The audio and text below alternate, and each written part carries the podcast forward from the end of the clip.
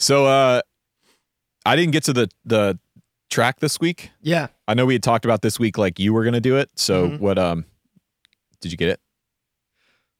No. Uh I mean I don't know. A- As you can see. You see oh that? yeah. Yeah, there's a skull in your amp. Yeah.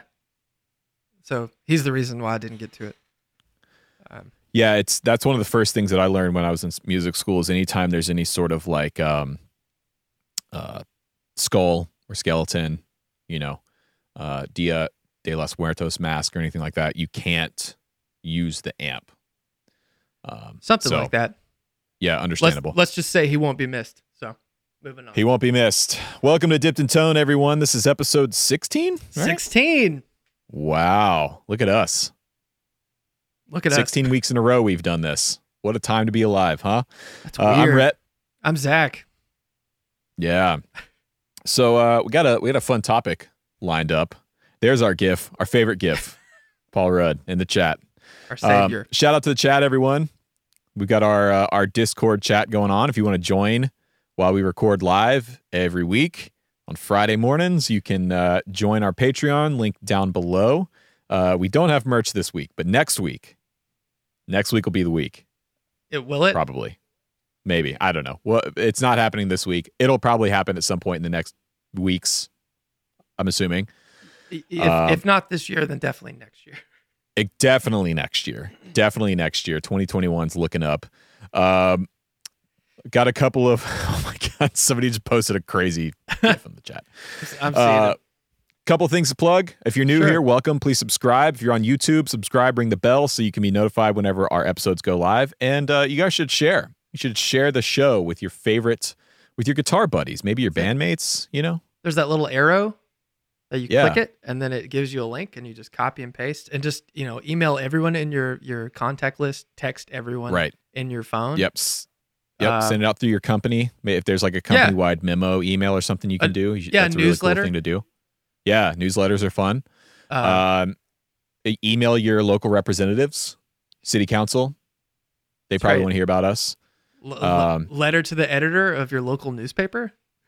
Yeah. Um, what are those? Uh, what, what were those? Um, love uh, guru columns that they used to do where you could like write in to that, or those like Dear Abby letters or Dear something like that. Thanks. Yeah, you could write it into Dear Abby, share the show that way. That's right. Um, post on Craigslist, Craigslist personal ads, really good spot.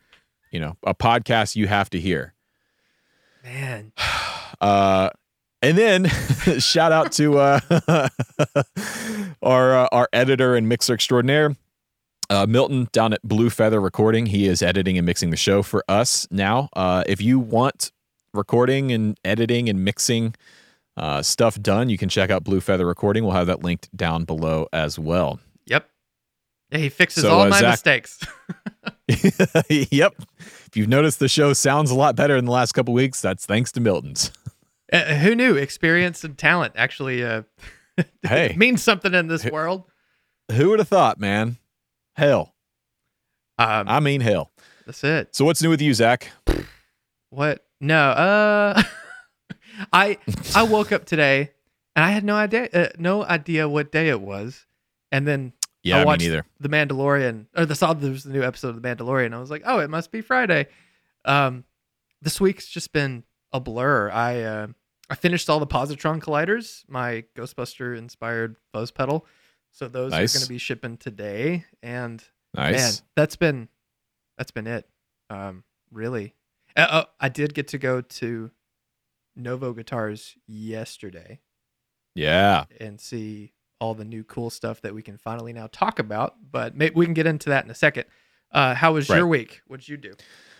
Same, same deal. Just head down in the grind, you know. Um, worked on a video, starting another video right now called What is the Woman Sound? The woman tone. Woman sound. Clapton. The woman sound. The old What's Clapton woman. sound? Uh, it's that woman sound. Hey, you tell that woman. uh, no, actually, this is I, I had this idea yesterday and I got really excited about it. And uh, usually, when I'm really excited to make videos, I generally make good videos. So, um, I borrowed a hundred watt plexi from from Rick Beato. Was playing that last night.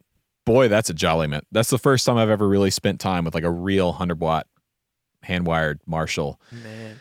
and uh, plugging a plugging a Les Paul straight into the front of that thing, using the aux obviously because I can't, you know, I couldn't be in the same county with the thing if it was, you know, running full blast. So Oh. Ha- Yeah. Have you ever cranked a hundred watt Marshall and like stood right in front of it and played it like on like a full stack? no, I haven't No? because I would I would like to be able to hear, it, you know, for the rest of my life. I, uh, I've done it a few times, um, and it's it's it's always like it's painful, but it's it's so It hurts so good. it hurts so good, yeah. but the the I- think the best guitar amp sound I've ever heard, bar none, was a 1969 Super Tremolo, which was Ooh. essentially like a uh, like a blues breaker, only 100 watts, and uh, it was a purple full stack. It shipped in 1970. It was kind of crazy because every the head, the top cab, and the bottom cab all had different um, Marshall logos because Nice. they were built at different intervals and then shipped in 1970. So the Wow. head and the top cab were 69, but the logos were slightly different. And the bottom cab was a 70, and the logo was different. But I played that with a 58 Les Paul, a real one, and it was like, oh, okay, I get it now. yeah. Yeah. Nice. amazing. Yeah, that's uh I have played there's a thing that happens when you play big high wattage like heavy hitting amps through a cabinet that doesn't happen I think with lower wattage amps. It's this uh I call it the thud. It's Yeah. this sort of initial attack on the note that it's like a concussive thing that you feel in your chest. I've played um uh Jubilee, I've played JCM 800s, I've played a like a Laney Klipp through a 412 and those big heavy hitting high wattage amps they do this thing where it's just moving air it's Yeah. like you're just moving a ton of air and if you're standing in front of it every note that you pick there's you literally like you feel it in your chest and it's uh ooh, it's intoxicating i love it It's something I think with a four by twelve, like a close back like that too. It's like, Yeah. it just hits in a different way. Uh, but just So- hits different Yeah. Are are you you you're gonna are you gonna be hunting a hundred watt Marshall now? i am a, a 100 watt marshall is in my future uh probably gonna have to wait till we buy a house um although dude these reissues these hand wired reissues they're not crazy money like you can pick them up used for 1700 bucks something like that oh, I was looking bucks. last night, uh, right after because I, I hopped in on your live and, and well, you hopped in on mine, whatever. Uh, and I looked them up and like they were over two when I saw. Ah, shit. Well, So, I had an opportunity last year to buy buy one for like seventeen hundred, so I should have done that. yeah, the hand wired ones are legit. Yeah, they're really good. Um, and you can run them at fifty watts. You just take two of the power tubes out and run Oh, at yeah. fifty watts. My friend uh, Tyler Bryant does. Um, so that was fun. Also played my first Abasi Concepts guitar yesterday. Mm. Um, also down at Beato's place, and I gotta admit, I really liked it. It's like the complete antithesis of everything that I know about guitars, and it's completely different than any other guitar I've ever owned. But it's a seven string, you know, the Tosin Abasi thing. Um, and it was cool, man. It was really, really cool. Like the ergonomically, like putting it in your lap, it's perfect. It just sits right where you want it to sit. The fan frets were cool. So I think I'm going to put that on my 2021 gear acquisition list. I'm going to get an Abasi and a 100 watt Marshall and just play dad blues on a seven string all day. I uh yeah, that would that would be uh quite the sight, I think. The uh the fan fret thing really interests me because I I played a Strandberg, Strandberg or Strandberg? I think it's Strandberg. Strandberg. I played one of those and it was um uh, my buddy Kevin Eknes Eknes. I don't I honestly don't know how to say his last name. He's an incredible guitarist, has a great uh, Instagram page. But he has a couple of those and he brought one over that had the fan fret and it have they have such an interesting neck shape. It's really Yeah. like the back profile is really you think it's weird at first then you kind of get used to it, but the fan fret just like for my dumb hand kind of works Yeah. And I would like to one day have one, but I, I don't want to drop the money on like a nice one. I feel like I should just get like a like one of those cheap rondo music uh, Uh, things. so Beto in the chat saying, "What if Novo did a headless guitar? Would you still grab it?" Absolutely not. I should have talked about this in the uh, Peeves episode last week. Dipped in Peeve. Tipped in I peeves. uh, I cannot th- I cannot do a headless guitar. Period. I just can't do it. I, I don't care who makes it. I don't care what it is. If it doesn't have a headstock, to me, it just looks so wrong. I can't handle it. yeah. So, yeah, that's the Strandberg thing. I know they're great. They're beautiful instruments. Uh, my friend Keith from Five Watt World, he's got one. He loves it. Uh, not knocking the instrument at all. I'm just saying, aesthetically, I can't handle the headless headless guitar. Yeah.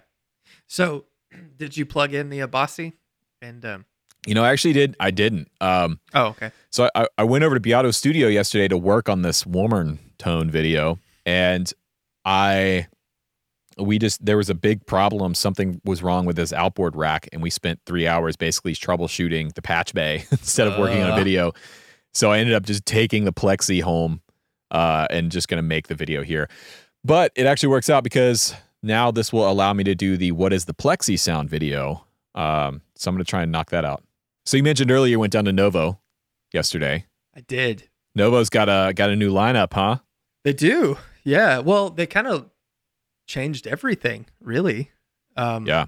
Because they announced two new models, uh, and then one new, like, kind of like an entirely new concept. Uh, and then they restructured how they're kind of how they're selling guitars. So they announced the Voltur, which uh, you have the Proto, I guess, right? Well, I, I had I had to send it back. They Oh, were you not keen on letting me keep that one for almost a year, like the uh, Solus. Uh, I had to course. send that back. Uh, And then they made the Solus H2, which was Yeah, um, it's kind of like the M1, but it has a tunematic and two open coil humbuckers. Um, and that's those are now part of the. I don't even know if you can get them in the like cut completely custom, but they have Novo Select, which is basically like the most like bare minimum options. It's kind of it's kind of like the greatest hits for each Yeah. model, and then they Right. have the custom range, which is basically what it has been, where you can spec almost anything. They've kind of pared it down a little bit. They've taken away an infinite number of finish options and um, everything, but they've added more things like compound radius and, and that sort of thing. And then now they have, I don't even know the what they're calling it, the new line that Dennis is doing pretty much everything on. Uh, yeah, which is called Novo Signature. And yeah, so, dude. That Novo signature line is something else, man. yeah, Um, they're they're expensive, and they are, you know, you, you kind of get what you get, but that's sort of the beauty of it. In that Dennis basically gets to do whatever he wants. It's like his concept, his idea, and he's building them from start to finish. And having gotten my hands on a couple of them, it's uh, they're special. They're really, really special. I, I'm gonna have one at some point. I'm gonna try and get in line. There was one that they did uh, uh, two months ago or something like that. uh huh. The white Solus with the German carve. Uh, we'll have to post Oh. a picture of it here. Yeah, Um, that one, I saw that one when it was before it was finished at, at Dennis's office, and holy shit, yeah. it was amazing. If- uh, and I tried to get it, but as soon as they posted on Instagram, somebody somewhere got it. And That's it- one of those guitars that, what the moment you see it, that you go into like a, a panic trying to open Yeah, your internet browser Yeah. on your phone.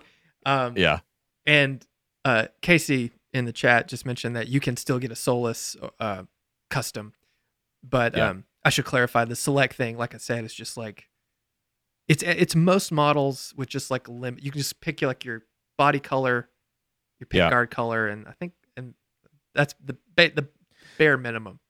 And I Um, think they're doing that to help with production because Right. the the thing with Novos up until recently is like you could pretty much every order from them was like a custom order, right? Like people would Yeah. even if they went through a dealer, which they're going direct now, but even if they went through a dealer, they would end up working directly with the customer to like spec everything out custom, which you can still do, but that was leading to like long wait times and and back orders and stuff. And so I think the idea here is to basically be able to say like, okay, cool, we're going to crank these out. You pick your color, you pick your pick guard, you know, and and you go from there. And I think they're going to be really successful with those. The other cool thing that's about the Solus is it's a smaller body than the Serus. And so for smaller players, that's one like complaint that I've seen people talk about with the Serus line is they are big. I mean, they're big, Yeah. big guitars, which I love. Um, but I'm a I'm a tall man. I'm a big boy. So they fit me really well. But for smaller people, they can be a little bit overwhelming. The Solus body shape is quite a bit smaller and more manageable than the Serus is. And I think a lot of people who might want a Novo but don't like the size of the Serus or maybe the shape of the Serus are going to gravitate towards the Solus. Yeah, and now that there's the two pickup Solus H2, which I, you know, I there's been as many people that like everything. There has been some blowback, uh, not blowback. uh, That might be a little too extreme a term, but some some people that aren't too excited about what they're what they've done with the the Voltur and the The Voltur, yeah, it's definitely H2. polarizing. yeah, Yeah. it's different, but it was one of those things. You know, I saw it and I was like, okay. And then the more I see it, the more I like it. But I, you know, that's not going to be everybody. But you know, that that they make more shapes than that. So if you don't like Yeah. it, you there's plenty of options out there for you. So I had I had the prototype here. I played on Backstage Live. Yep, Casey just dropped it in the chat. That Solus, Man.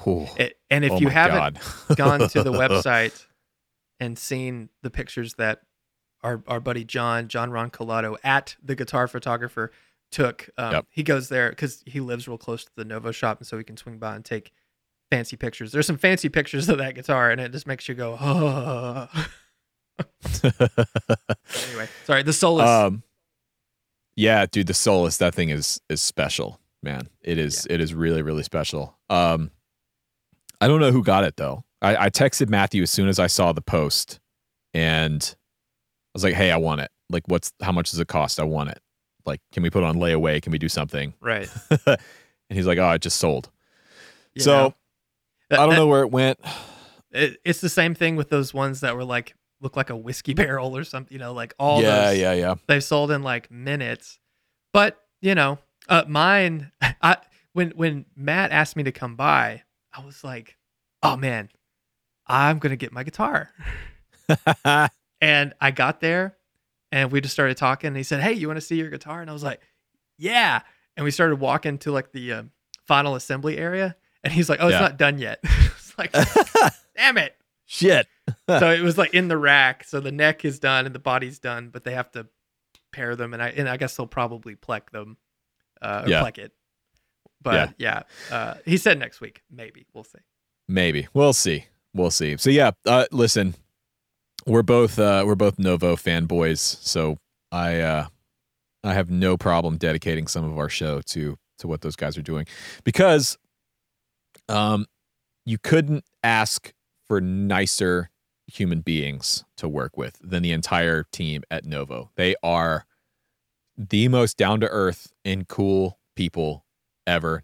They've all become super close friends of mine. Mhm. I know same thing for you. Yeah. Um, the staff over there, the builders, you know, Steven and, and Benny and, and all of them, like they're killer. So Yeah, Yeah. It it's that's reason enough to shill for Novo because they are uh they're good, good, good crew over there. yeah, it's just one of those things. It's like you know they make a great product and they're good people. It's like why, like there's nothing not to like. You know. Well, I mean, I, Yeah. if you don't like the body shapes, that's I guess that's something not to That's like. fine. But yeah. Well, there you go. you can't. But play one. yeah it, regardless of how the like the looks of them uh i've never played a bad one i've played some that weren't for me but i've never played Yeah. one that i was like does it, it's not doing anything it's like they're all Yeah. doing a thing you know Yeah, dude. They they really are. I'm t- I'm telling you, telling you, Dennis Fano will go down as one of the best guitar builders and designers of all time. I 100% believe that. Yeah. Um, he's he's truly gifted at what he does. So, yeah. So there you go. Check out Novo. Um, by the way, we haven't been paid or anything to say that. We just No, not Like- yet not yet. um, Matthew did say he wanted to come on the show. He wanted to come on our podcast. He's like, "Hey man, I was just thinking like maybe I could come on and we could just talk about Novo for an hour." I was like, "Eh, maybe, maybe. We'll see." I, I We feel like uh, I feel like we should do that, but I, I, it will. I'd say we get away from the topic pretty quickly, and who knows? What Yeah, exactly. Talking about. I don't want to talk about Novo for an entire hour. Um, so, on to the topic at hand tube amps. I've been thinking about this uh, a lot recently. You know, with the proliferation and the advancement that we've seen in the digital world, the modeling world, things like that. You know, what is the future of tube amps? What does it look like? What is is the analog guitar sound going away? Um, and and this kind of came to a head for me this week because I got shipped a loaner unit of the Quad Cortex um, from Neural DSP, and uh, they they're loaning me one for review. I got to play it for a few days, and then they emailed me and said that there's an issue that- with one of the parts, and so I'm sending that one back so they can get it rectified. Um, I have all the confidence in the world that they'll get the thing right before they they ship them out to the public. But that being said, my initial I spent like a day playing with it and like creating some presets and everything, and uh, definitely don't have enough experience to do any kind of like comprehensive review. But my initial thoughts on it were it's really good. I mean, I think it's really, really good. It sounds great. I think Helix, depending on where it's going to sit price wise, I'm not sure what I'm not sure what it's going to retail for, but Helix is going to have a run for its money. Uh, I think Axe-Fx is going to have a run for its money. Um, so, but I don't necessarily think that this spells the end for the tube amp. What do you Right. think? No, I don't. I don't think so. I don't think. I mean, my biggest concern, and I think this is, uh, the Quad Cortex is sixteen hundred dollars. Yeah, dude, at that price, Line Six has got a they've got a target on their back. I think. Yeah. Um, I mean, I think you know the biggest concern would, is is just tubes. You know, because there's only a few factories still making tubes. You know, and a lot of people throw shade at modern tube tube production. Um, understandably so, but I you know I feel like most of the guys out there who are doing it right are doing a great job and Mm. but it's it doesn't feel like an infinite resource you know even you know when i started playing guitar you know the tubes like the conversation of tubes going away was never a thing and it's something that we started to hear creep into conversation over the past couple years and i think it's something that we all need to take into cons- consideration because Mm-hmm. i mean do, do you feel like that sort of completely antiquated tech is going to be around forever Um, I, so the tube thing is an interesting discussion. Uh, we've touched on it here before in the show in the past, and I, I, I got I talked to Dave Friedman about it uh, briefly on the Tone Talk show, and Dave's thing was that tube production's not going to go away anytime soon. He doesn't think. Um, with that said, you know the only two places that are producing tubes nowadays are Russia and China, primarily China yeah because it's insanely like we will never have mass scale tube production coming back to North America anytime soon because it's terrible Yeah. for the environment. It's terrible for the people that work in the factories. There's a reason it is a completely outdated, antiquated technology that we did away with in the 70s, basically. Um, there are some some industries that still exist, very very small, uh, that that require tube production. There's some like medical equipment, like medical lasers and stuff that require tubes. But the reality is the audio market is still, I think, probably the the last holdout in the tube world. But I don't think that'll last forever. What I think might happen is somebody will engineer a direct replacement tube alternative.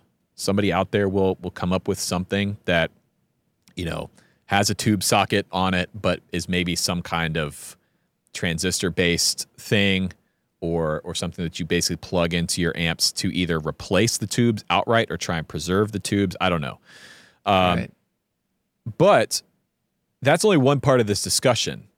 I mean, there's no question that tube amplification is a dinosaur, it's a relic, but it is integral to how guitar players and bass players make sounds, and it's not going away anytime soon. Um, the digital world, I think, is taking over, but I, I just don't think it'll it'll replace it anytime Well, soon. I mean, I think with what Fender has done with the Tone Master is definitely a step in the right direction to where there's there's an alternative that really can keep up. As far as like I mean, not like comparing this um, to a deluxe reverb is kind of apples and oranges. Right. You know, and while this does sound good, and you know, when I run it through the power, it, for those listening, I have an HX Stomp. When I run it through the power cab, even set with I have the IR of the same speaker in my deluxe, it gets kind of close, but it's not the same. But I do think, Right. I think that design has come so far to take transistors, to take these tube alternatives. And, and granted, I don't I have very little experience with stuff like the the Korg Nutube. Have you messed with that at all? Do you, no, you know what I'm talking haven't. about? No. Yeah, You've- yeah, yeah. You've seen it. It's like a yeah. I don't know how, I don't know what it is or how it works, but those sort of things are becoming an option because I know the the power section of an amp is crucial into creating the sound of a tube amp. But I think getting the preamp right is probably the harder part of it and I Yeah. think that we very much we're we're starting to skirt the line between solid state and tube technology that it, it's not as far apart as it used to be because design has come so so far. And you know it's like at a point we kind of have to stop and say does all this really matter as much as you know we're making it out to be? Because if you're No, running, it doesn't. yeah.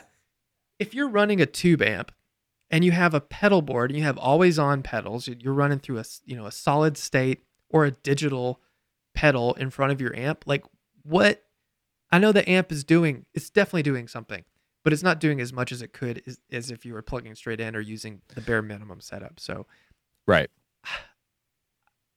i think I think I there's a couple of different uh, angles to this that I see. You're right. In the grand scheme of things, most guitar players out there, I think over the next 10 years, will transition to some kind of digital alternative to an analog tube setup. Um, I think the prosumer market, right? The people that play at home, they play for fun. They're going to get, you know, as as these digital modeling amps and all this kind of stuff gets better. You look at the boss, the popularity of the Katana, for example. Like everyone has a Katana because it sounds good. Yeah. It, it works great. It sounds good. It's affordable. It does all the sounds that like an at home player would want to do. I've even seen people gig with them and get good sounds out of them that way.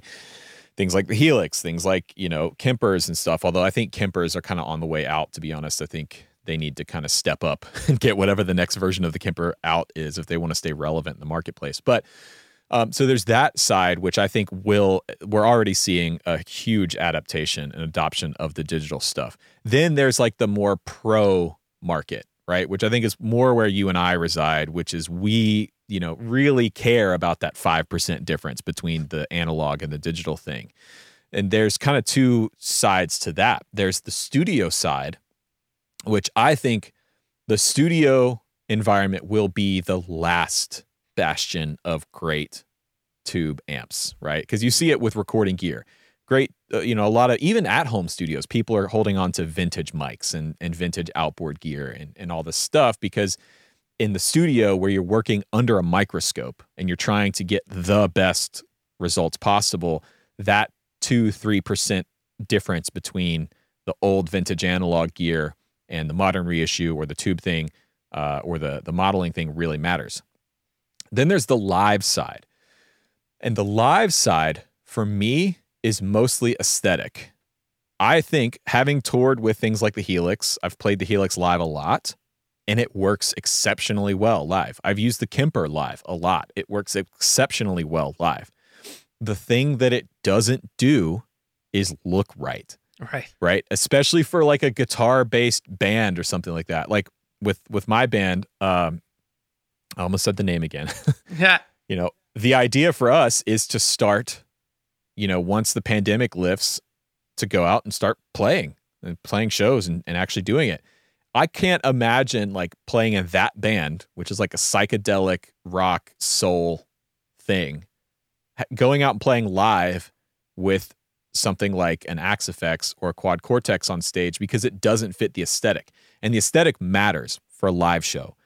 When you buy a ticket to go see a band, whether you realize it or not, part of the show is the visual aspect, like the stage, right? It's not just the lights and everything, but it's like seeing the amps on stage and the drums and everything. That stuff matters, especially for a guitar driven act.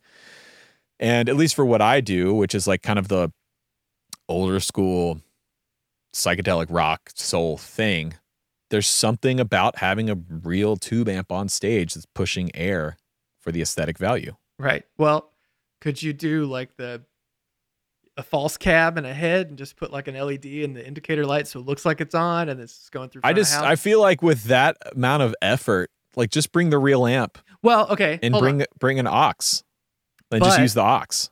like let's say let's say you get to the point where you, you're gigging again, and the cab is not just a cab; it's hollow, right? So you can put all your merch, you can put all your stuff. It could just be like a road case. Sure. that's hollowed off, and you can have the back on like magnets. Just pop it off. See? And then you're just Great. one big thing. I've solved all your trouble. Now every time You you, solved gig, all my problems. every time you gig from now on, people are gonna be like, "Let me check behind there." I, I have seen that before. I have I've played with like opening spots where there's like a wall of Marshalls and it's just a false, it's a facade, and like they have one like a, a head and a 212 back there mic'd up.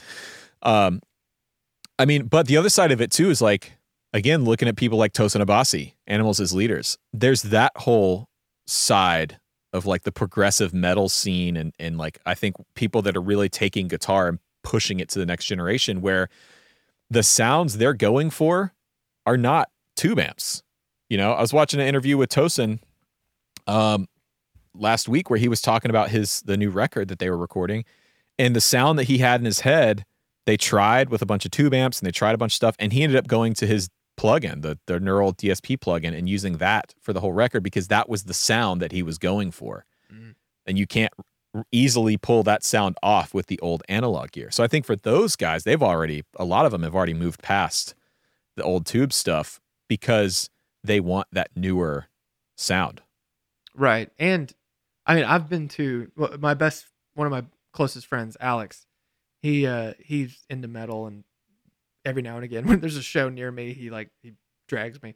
It, it just drag me. I come willingly, but uh you know, it's not like music I listen to that often, but the one thing about a lot of like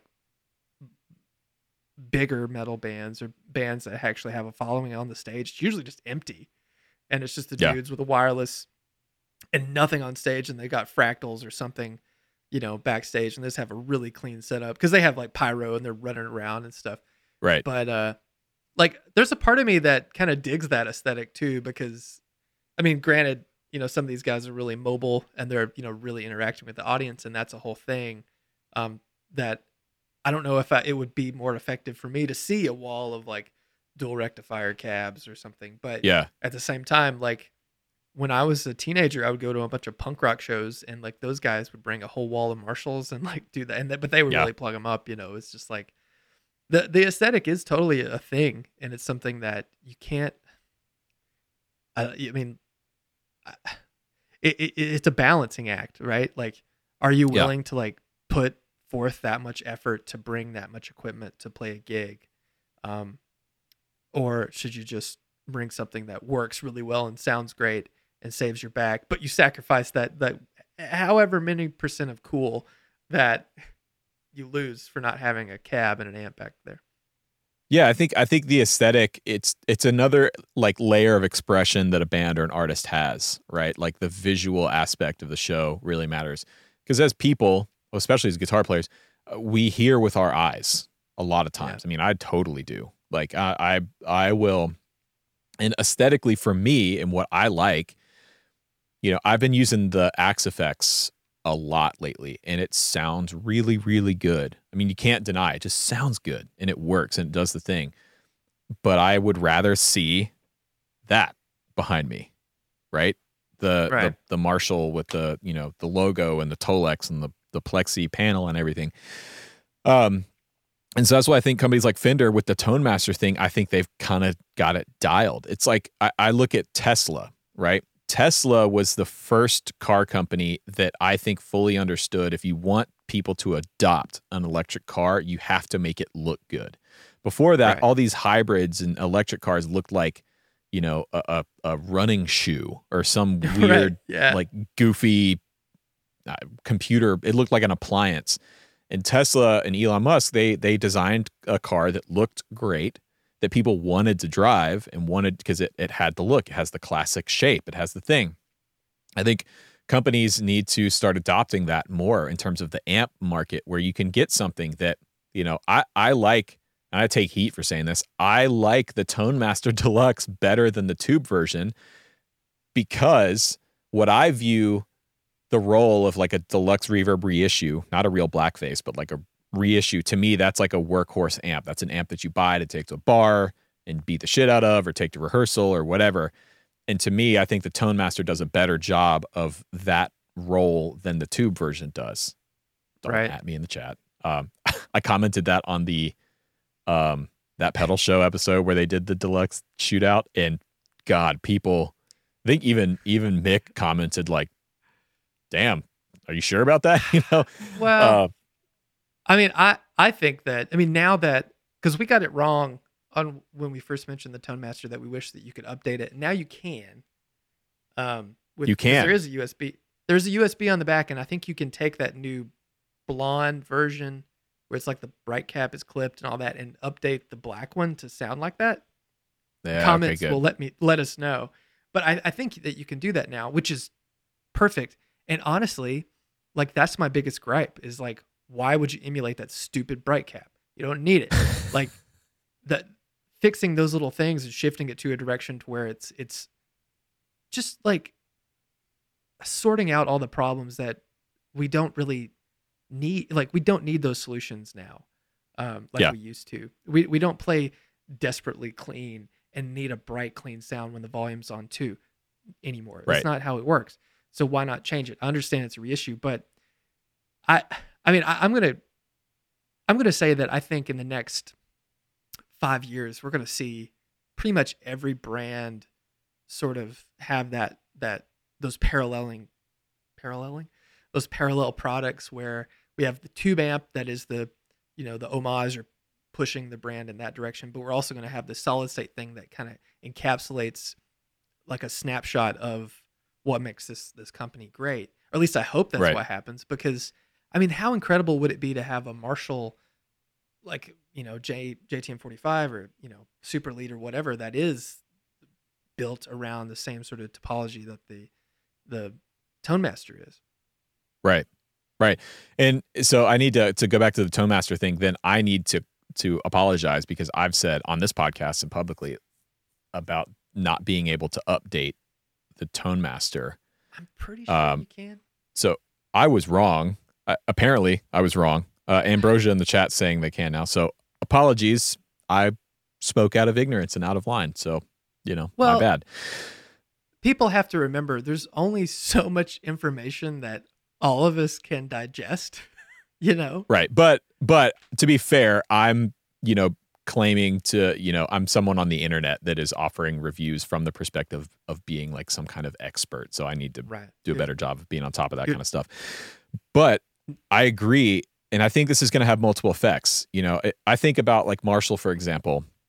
If they came out with a 100 watt super lead plexi tone master for lack of a better term that looked like the real thing. It was the same size, same Tolex, same everything, same controls on the front, uh, but weighed like 12 pounds and had, you know, the, the modeling on the inside. First of all, they would sell a ton of them because it kind of ticks the boxes, right? It looks right and it sounds right, assuming they get the, the algorithm and everything right. Yeah.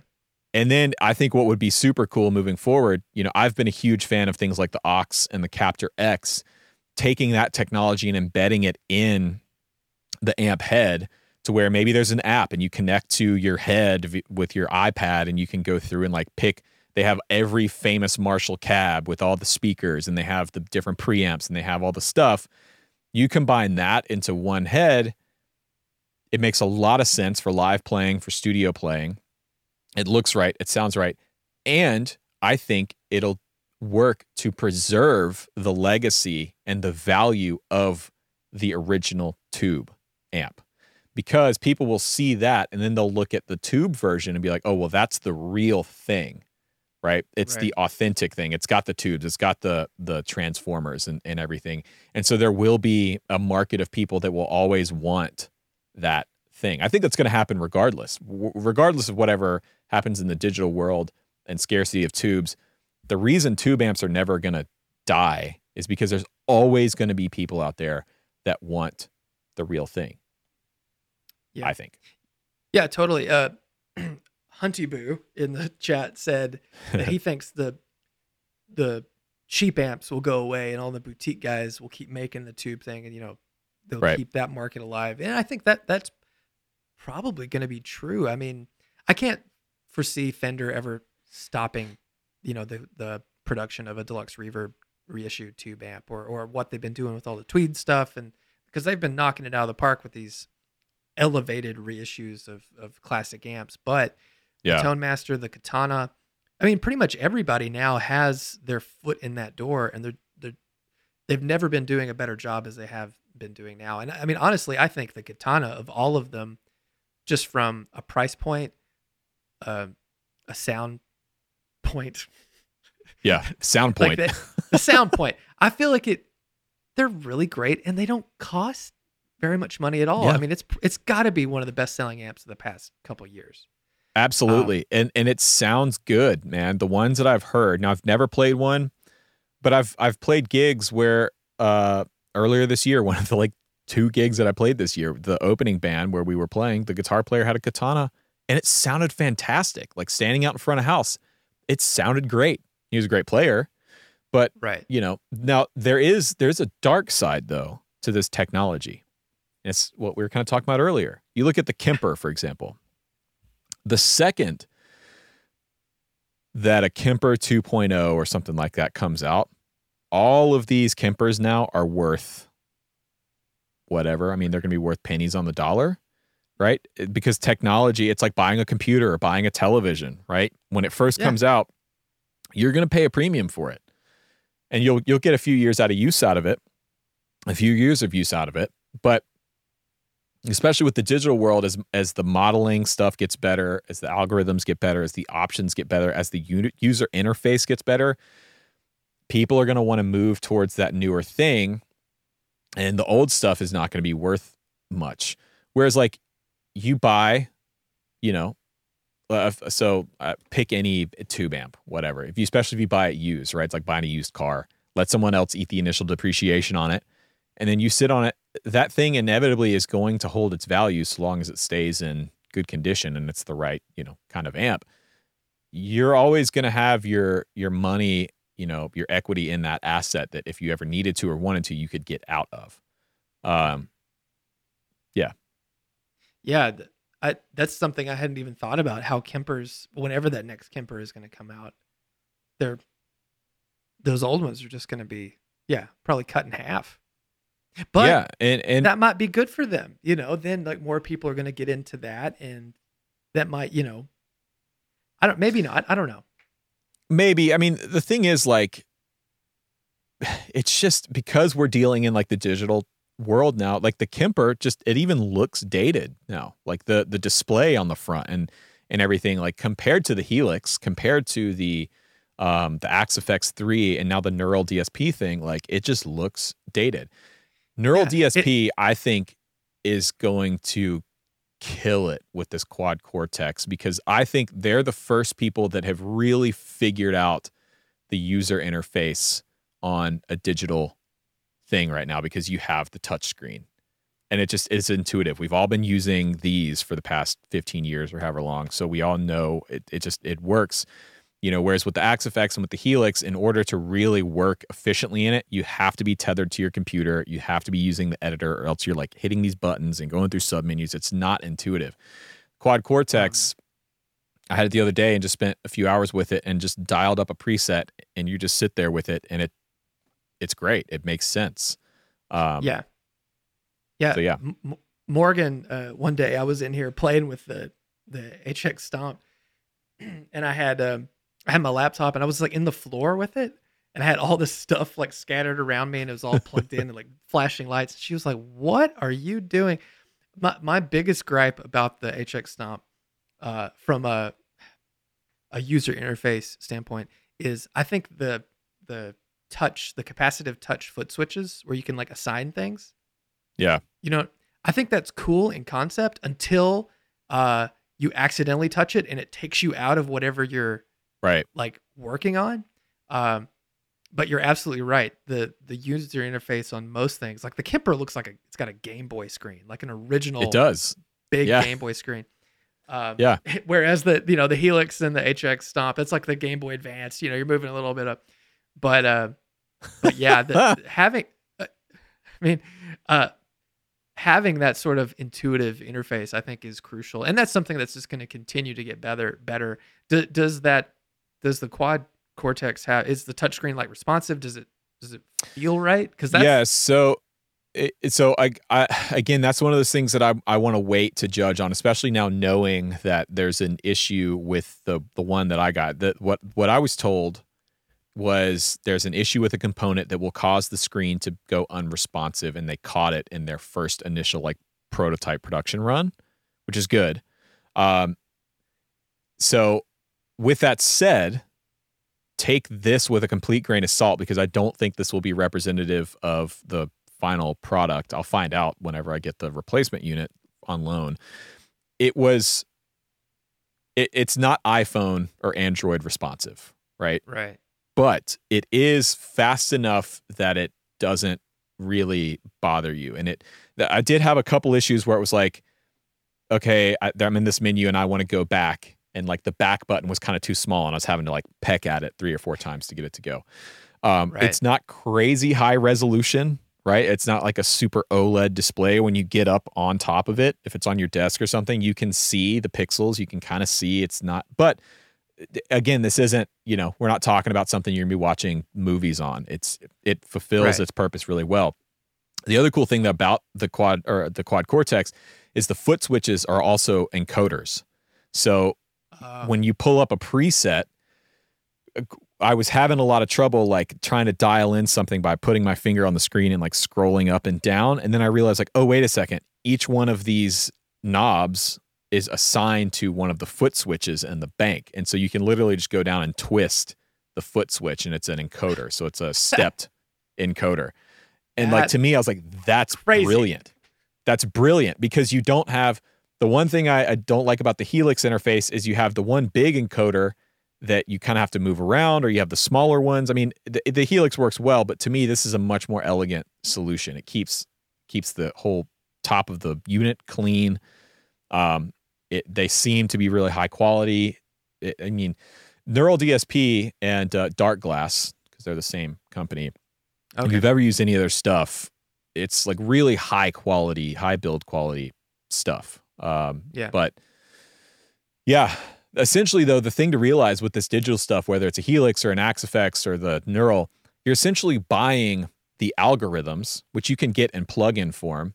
You're buying the algorithms that are wrapped up in a hardware interface, essentially. Um, so you can essentially take the algorithms and use them, you know, in in the context of a rig, essentially. Yeah. It's the best way to think about it. I mean, do you think going back to the tube amp discussion, and we could probably wrap up with, with this from a recording standpoint? Do you think that the longevity of tube amps is going to live? Because I, feel like the, the thing that is going to keep tube amps alive is more or less like the people who want to collect them and buy them and use them at home or for gigging. But as far as recording goes, I feel like the technology, I mean, you've said it, it all sounds really good. And the line is just going to get more and more blurred for when people are trying to cut a record. I know there's, there's a psychological thing when you're playing it, uh, you know, hearing an actual amp, but in the next five to 10 years, what is that, you know, what's the next fractal thing? What's the next thing going to do to having studios full of amps like Rick's? You know, is that going to be necessary? Is that going to go away? Well, I would argue it's not necessary now. I mean, Right. Rick's studio is stocked because he's been really successful on YouTube and he's, you know, a lot of this gear he either used to own or always wanted to own, and he uses it for, you know, when he can do he. Rick is is not your typical example of like a studio. The uh, the big reason he and I've talked about this. The big reason of why he buys all this stuff. He's not a collector. He doesn't have the collector mentality, but having access to that stuff whenever he wants to make a video on the Brown sound or or whatever, you know, like we did a video a couple weeks ago on Tony Iommi's sound. Right. We have access to the actual stuff that was used. And Rick, when you look at his channel or you look at my channel or whatever, a lot of what we're doing, a lot of what I'm doing with this What is the Sound series is like trying to educate people and sort of like take these concepts and these ideas that might end up being lost to time and sort of preserve them and, and educate a new generation of people. I think he's doing that incredibly well. So he buys this stuff so that he can have examples and preserve examples of the real thing and then use them to basically educate people on, hey, this is how, you know, um, Eddie got, you know, this is the brown sound. This is what it is. Here's here's Iommi's sound or like what I'm doing with the woman tone. Like I could have done this video strictly with the Helix, or I have a you know the Victory Sheriff 22, like that's a great Marshall stuff, or I could have used a Marshall in a, in a box pedal kind of thing and, and gotten close to the sound. But to me, I think there's something important about at least having a physical representation of the real thing that you're trying to talk about because this is going to be preserved on the internet for ever and ever.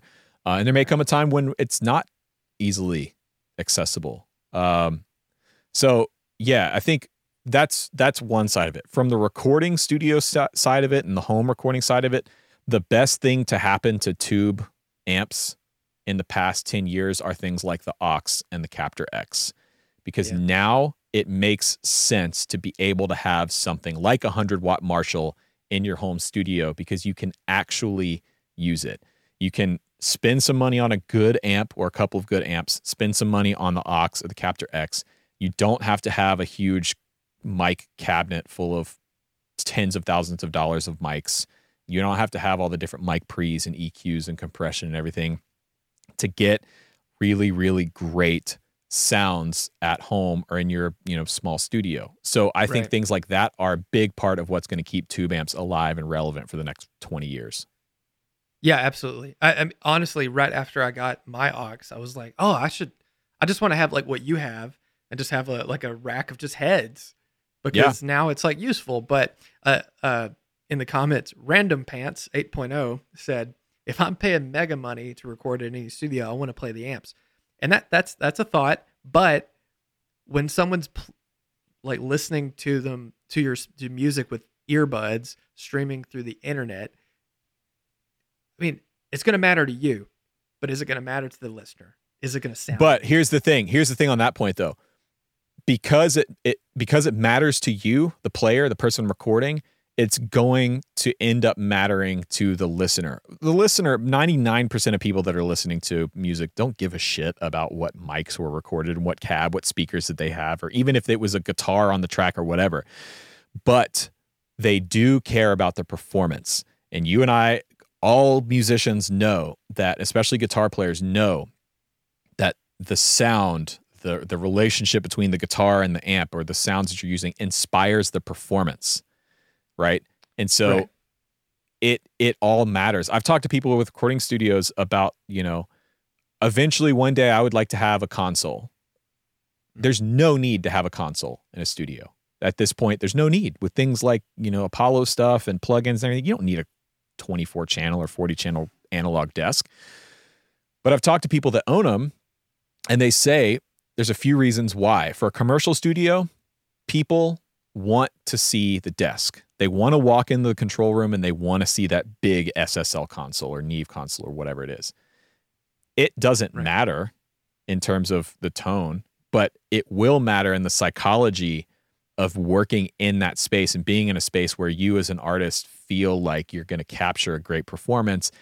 And if having the desk in there is part of what lends that sort of effect, then it matters. Same thing with the real amp. If you go to well, a recording studio and you're like, yeah. Well, I, I, I was just gonna I was just gonna make a counterpoint, like just from my experience, which is very limited. every time I've ever recorded and, and I've not been in the room with the amp and I'm just listening through monitors or something, I, I find that very difficult. It could be my amp, eh, the sound I got, but the moment I'm not hearing the speaker move the air in the room, it, it sucks a lot of the life out of my hands for some reason. And with that feeling, I mean, at least for me, and this is again, this is very limited experience. Like, I I just struggle to find that connection in a studio, and if I can get the sound out of something where it's coming through monitors anyway, does I don't know. You, you see what I'm trying to say? Yeah, I do. I do. I just think, like, from my experience, sort of the tangible effect of of just playing the real thing in the room, the psychological effect, playing the real thing. Again, we hear with our eyes, man. We do. Like as much as you might not want to admit it, like when you if you're in the studio or on stage or whatever and you look over and you see that half stack or you see that whatever thing looking back, it has an effect. And I think that will be a contributing factor to why tube amps stay relevant and and Sure. people will continue to find ways to keep them alive and to source tubes and to source transformers and all the stuff that is needed to to keep them going.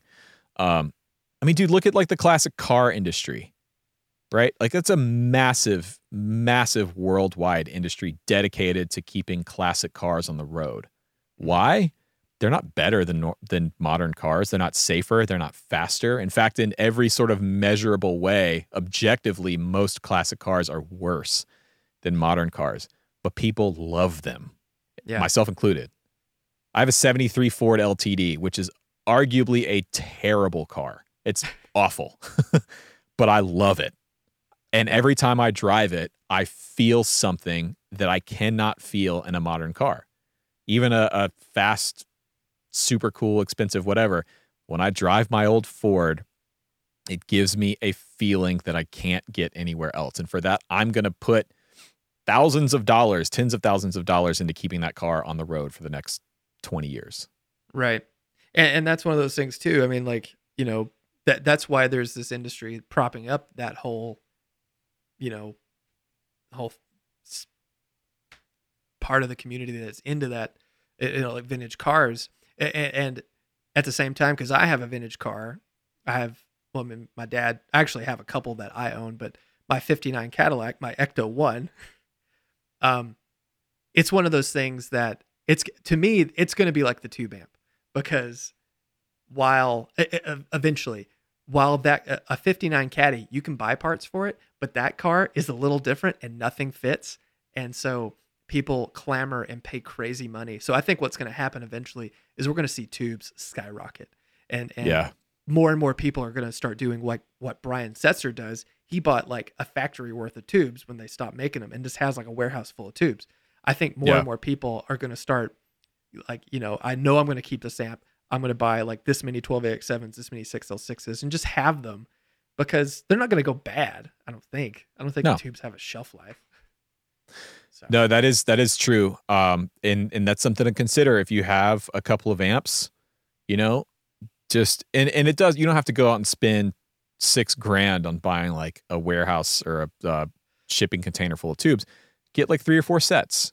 Get some get some. You know, learn what you if you've got tube rectifiers. Get some GZ34s or whatever. Get some 12X7s. Get you some power tubes, uh, and be smart about running and maintaining your amp right? Like i Right. try and do that now. I try and if i'm and to be honest with you that's why i've been using the Axe-Fx and stuff a lot recently is because for what i'm doing and in the studio most of what i'm doing doesn't require the real amps and i want to keep these around and i want to keep them in, in great shape. And so more often than not i'm finding myself leaning towards the digital stuff for now so that when the time comes for me to use the real thing.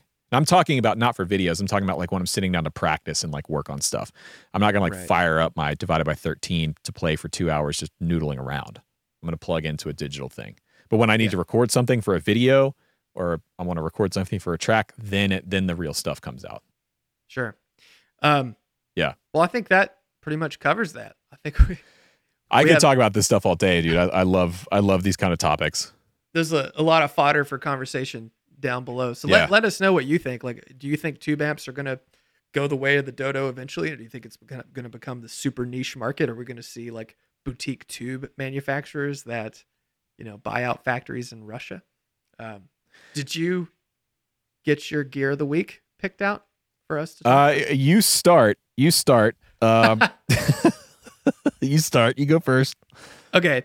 Well, I I I was just like I I don't want to show a pedal every week and cuz I don't know. And honestly, there's a bunch you can't see it, but there's a bunch of guitar cases in front of my um I, uh in front of my closet full of pedals. I put everything in cases cuz the humidity is starting to drop. So take care of your guitars, kids. Yep.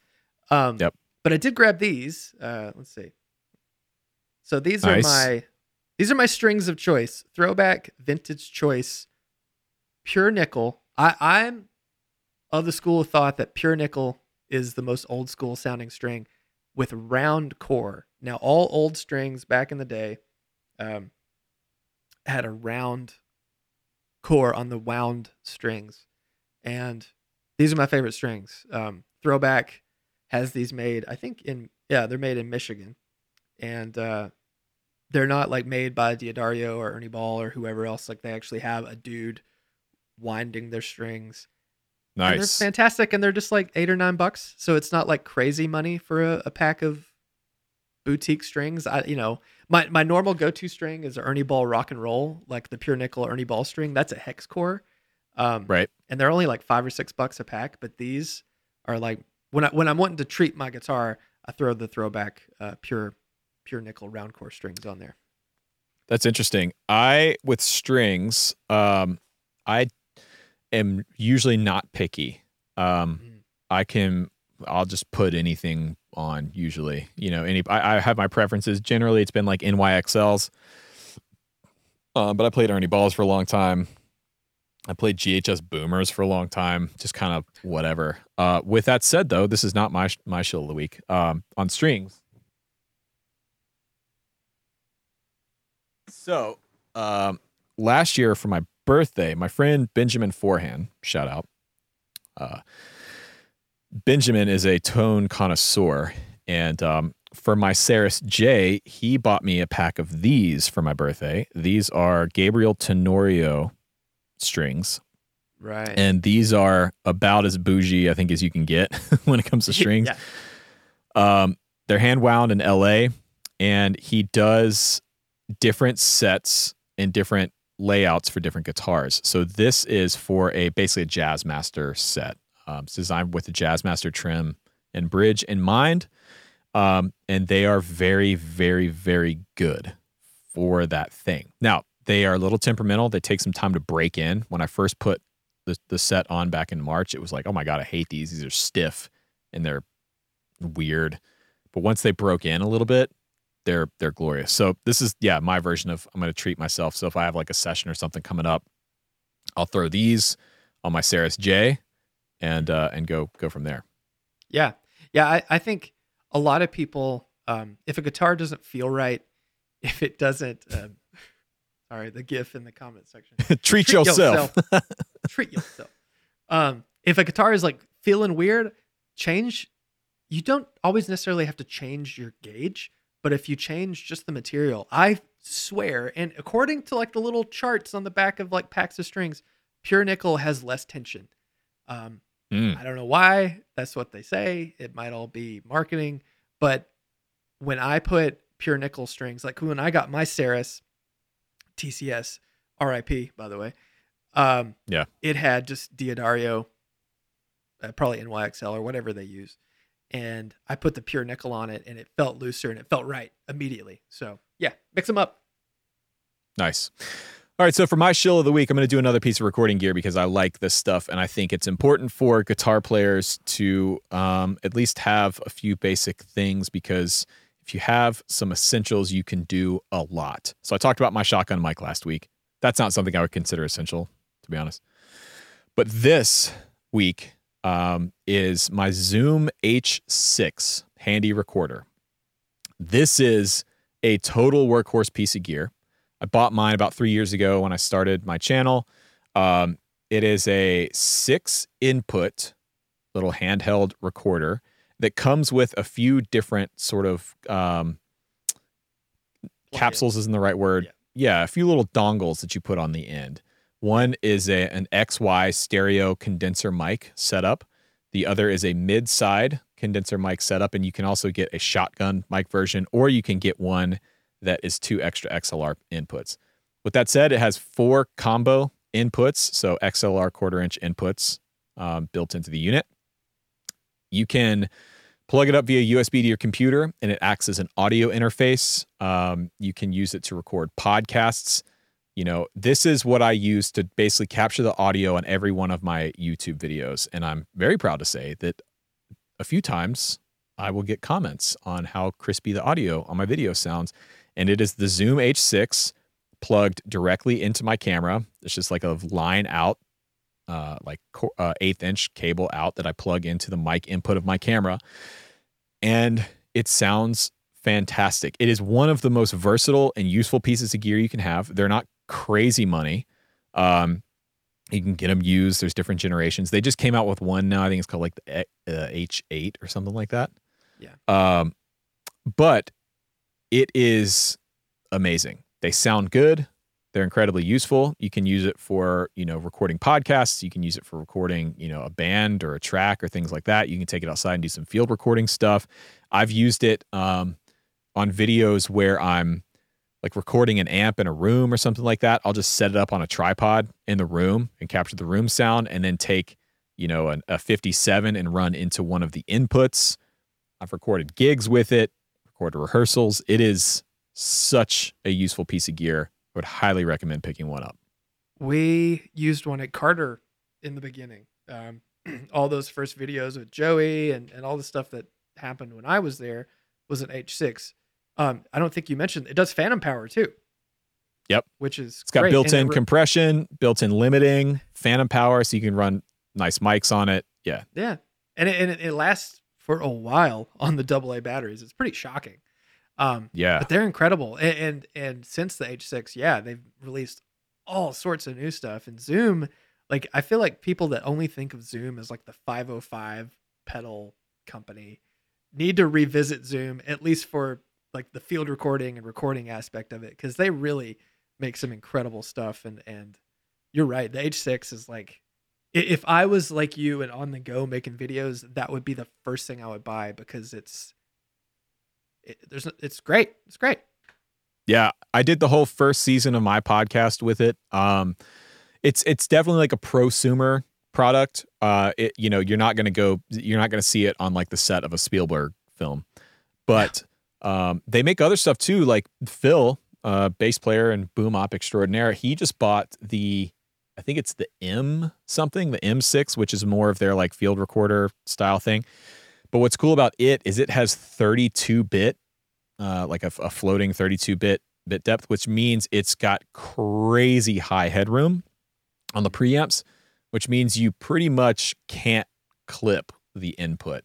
Uh, it's got a crazy amount of dynamic range. Um, the H6 doesn't have that quite, so you can't. if you're not careful, you can clip the inputs of the preamps.